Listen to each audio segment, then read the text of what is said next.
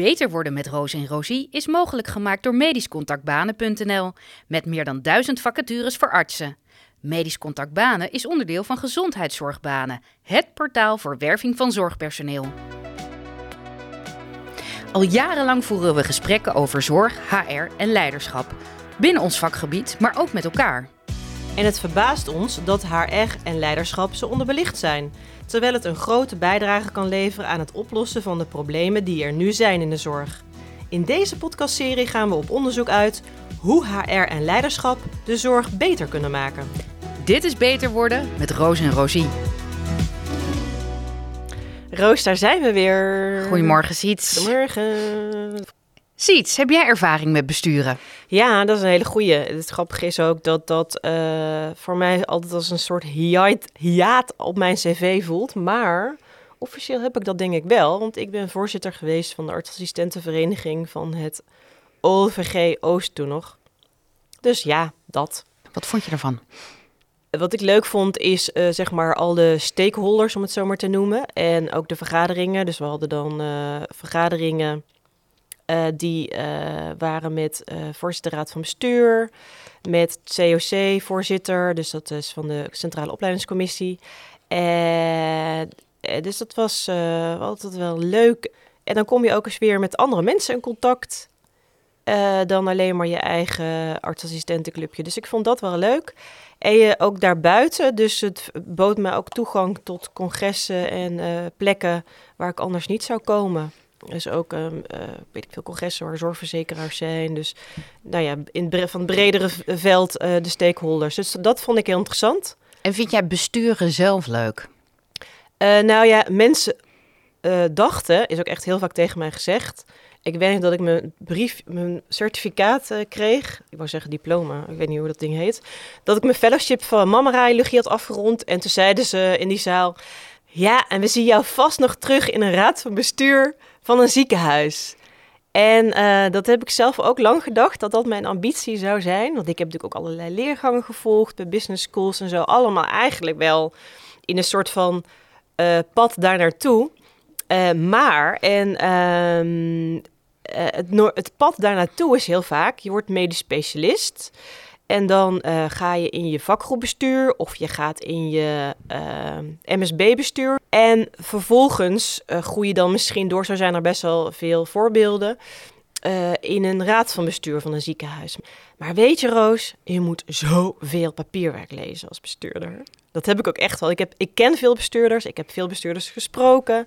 Ik heb nog, nou ja, wat, deze week hadden wij nog contact met een bestuurder. Ja. En je moet zoveel lezen. En ik ben meer een, dan toch een maker of een brainstormer, een activator. Iemand die met nieuwe dingen eh, aan de slag gaat. Dus een aantal aspecten denk ik wel dat ik in me heb. Ja. Maar ook, ook een aantal dingen dat ik denk, nee, dat, dat zou ik gewoon ook niet kunnen. Ja. Zo, dat was mijn hele lange antwoord. Op een korte vraag. Dit is een inleiding naar de briefschrijver. Naar een brief, ja. Uh, de brief die we hebben gekregen gaat als volgt. Hoi Roos en Sietske, ik luister met veel plezier naar jullie afleveringen en wilde nu zelf ook een vraag aan jullie voorleggen. Ik ben nu zeven jaar als oogarts werkzaam in mijn ziekenhuis en we hebben binnen de vakgroep de afspraak dat de rol van medisch manager roleert. Dat wil zeggen dat ik binnenkort aan de beurt ben, maar ik vind dat andere collega's daar geschikter voor zijn en dat ook beter kunnen. Uh, er zijn andere taken, zoals opleiden en protocollen bijhouden, waar weer andere collega's beter in zijn, zoals ik zelf bijvoorbeeld. Wat zou mij kunnen motiveren om toch de rol van medisch manager goed te kunnen vervullen? Dank jullie wel. De vraag is een beetje, moeten we gaan doorredeneren? Ja, nou precies. Nou ja, de, mijn vraag zit al van waarom, ja, dat roleren. Ja. ja ik, doe even een aanname. Maar daar, als, als iets roleert, dan kan dat twee dingen betekenen. Mm of het is iets wat heel gaaf is en iedereen ambieert het. Ja. Uh, of het is iets wat uh, helemaal niet als uh, leuk of fijn. ja, en, en daarom moet het roleren. Ja. Dus het is wel interessant om te kijken waarom er een besluit is genomen om het uh, te roleren. Maar ik heb wel het idee dat dat op meerdere ja, plekken gebeurt. Dat het niet iets heel geks is. Nee. Dat kan ook geboren zijn uit het feit inderdaad dat er te weinig mensen zijn die die ambitie hebben. Of dat, het, dat je er geen tijd voor krijgt. Tijd is ook wel een factor die we vaak horen. Daar zit ook wel veel verschil tussen. Of je de tijd voor krijgt en hoeveel tijd. Wat wij vaak horen is een halve dag per week, hè? Ja. Even gemiddeld genomen. Nou, dat is, daar, daar red je het niet mee. Dat kan ik ook meteen even zeggen. Dus dat is uh, vaak een ding. Ehm, dan inderdaad, kan ik het wel? Wil ik het wel? Afbreukrisico ook. Uh, want hoe dan ook is het natuurlijk wel vaak, komen we toch weer op hetzelfde riddeltje, een plek waar je langer gaat werken, zo'n vakgroep. Dus Mhm. stel je doet het niet goed of ehm, je, je, je ambieert het, maar je wordt het uiteindelijk niet. De klacht is, het is mijn beurt om eh, in, de, in het vakgroepbestuur even te Ja. gaan, een vakgroepvoorzitter eh, te worden.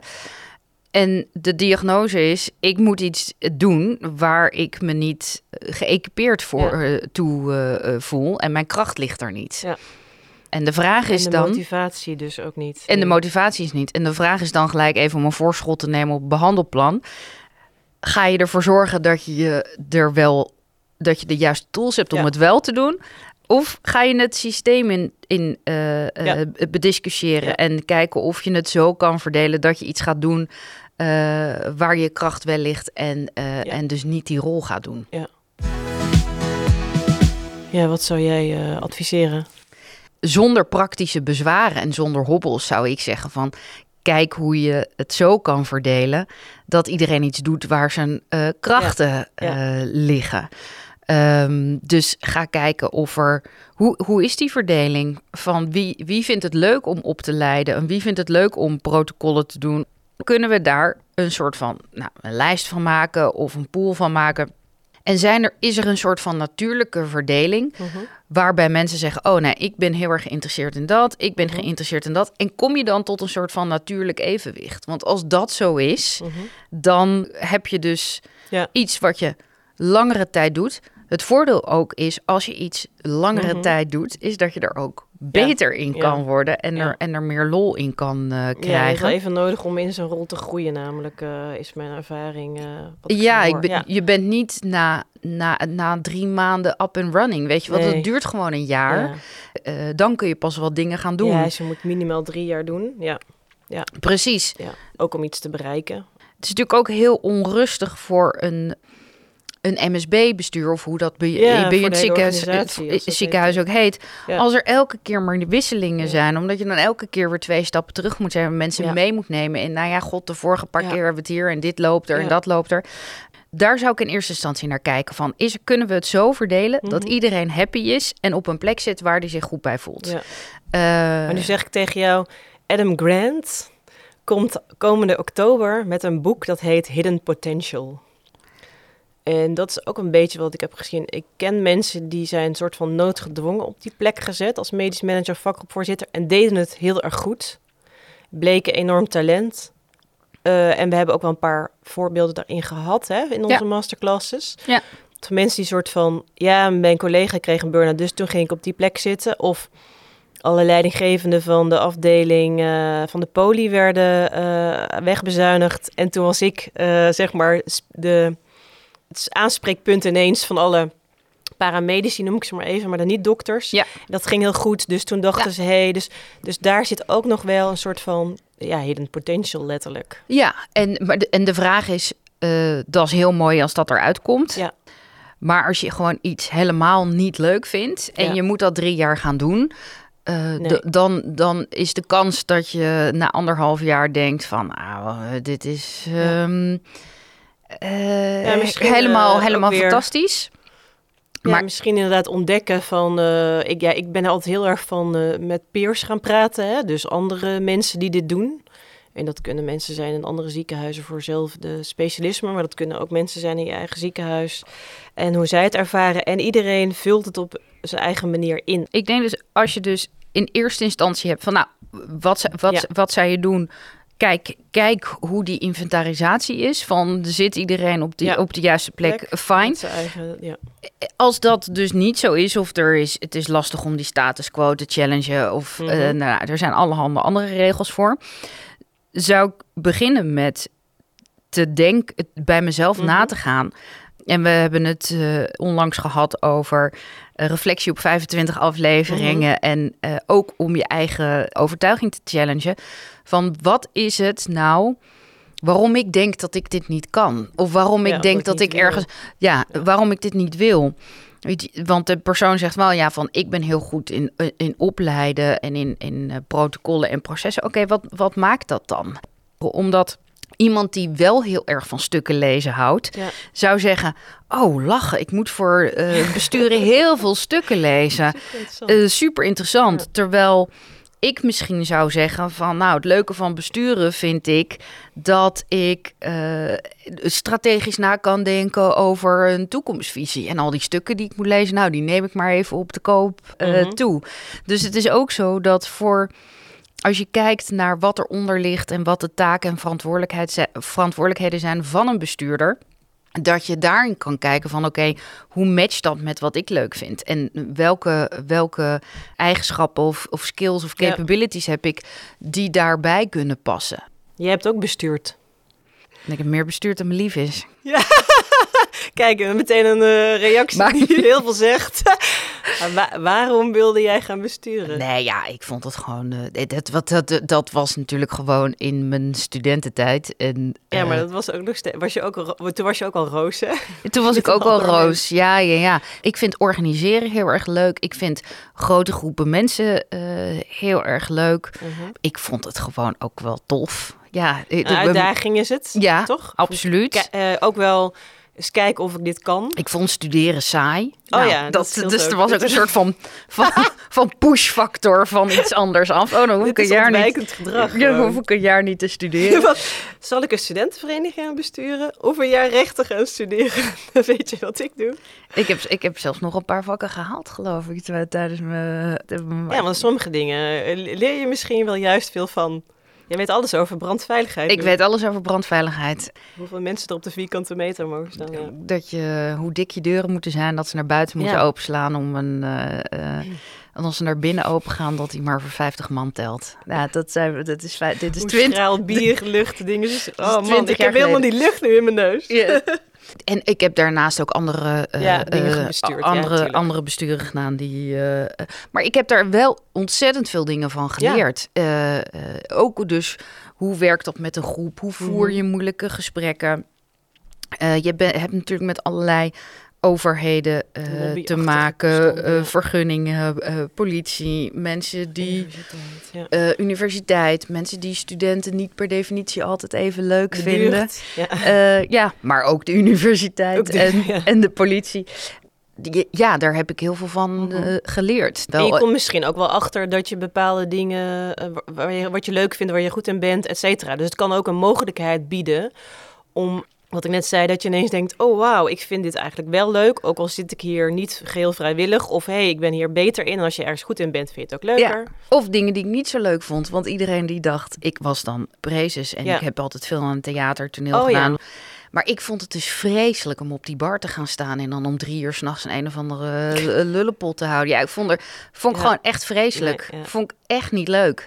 Terwijl iedereen dacht, en jijzelf misschien ook vooraf. Ja, iedereen die dacht, oh, er komt een leuke stand-up comedy ding. En ik, eh, ik kon wel janken voordat ik... eh, Nee, ja, en dat is, dus ook, dat is dus ook grappig om daar dan achter, Mhm. achter te komen. En dat betekent dus ook dat je erachter komt dat om iets heel gaafs te doen... of een rol interessant te vinden... Ja. dat je lang niet alles leuk hoeft te vinden. Nee. Ehm, zolang je maar wel kan zien wat je ervan leert... en wat Ja. je eraan hebt... en of het een nuttige tijdsbesteding eh Nou eh, ja, is. of inderdaad. Ik heb een paar mensen gevraagd van, joh, waarom ben jij dat nou gaan doen, hè? Eh, bijvoorbeeld iemand die eh, nu voorzitter is van een wetenschappelijke vereniging, een, een ziekenhuisbestuurder en iemand die in een MSB-bestuur zit. En dan eh, merk je van, ja, ik was het niet eens met wat er gebeurde, Mhm. dus ik ging mijn mond open doen. En toen zeiden ze, kom jij dan maar in het bestuur? Of eh, ik, eh, er was een vacature in een, in een bestuur eh, van het ziekenhuis qua stafbestuur. En ik dacht, nou, dan kan ik mijn mening duidelijker maken. Of ehm, eh, ik heb, doe dit specialisme en dat deel is gewoon niet goed geregeld binnen mijn specialisme. Dus ik dacht, als ik die rol pak, kan ik dat doen. Of iemand die zei, ja, ik wilde gewoon een uitdaging. Ik wilde gewoon mezelf challengen, echt. Eh, of iemand die dat in is gerold. Eh, ook wel inderdaad bij vrij idealistisch van ik wil gewoon echt bijdragen aan het beter maken van de, van de zorg. Ehm, en dan ook echt medisch inhoudelijke Ja. rol spelen met hoe zijn dingen op de SEH georganiseerd. Hoe kunnen we zorgen dat de doorlooptijden er korter zijn? Hoe kunnen we zorgen dat medisch specialisten daar ook een rol inpakken. Ja, of uh, juist van. Ja, ik zag mezelf niet nog 40 jaar uh, hetzelfde doen. Dus Ja. ben ik er maar iets anders Ja. bij gaan eh, eh, doen. Ja, die routine die. eh, En al die, al die redenen zijn op zichzelf valide. Hè? Dus er is niet één specifieke reden eh, om dat te doen. Maar ik kan me dus even, als we teruggaan naar deze brievenschrijver, ook wel voorstellen van... Oké, ik vind protocollen leuk, ik vind eh, opleiden leuk. mhm. Nou, hoe kan ik dan als vakgroepvoorzitter eh, dat beïnvloeden voor, op, het, op ziekenhuisniveau Ja. eh, bijvoorbeeld? Of hoe gaan we om met de algehele kwaliteitszorg? hoe gaan we om met opleiden?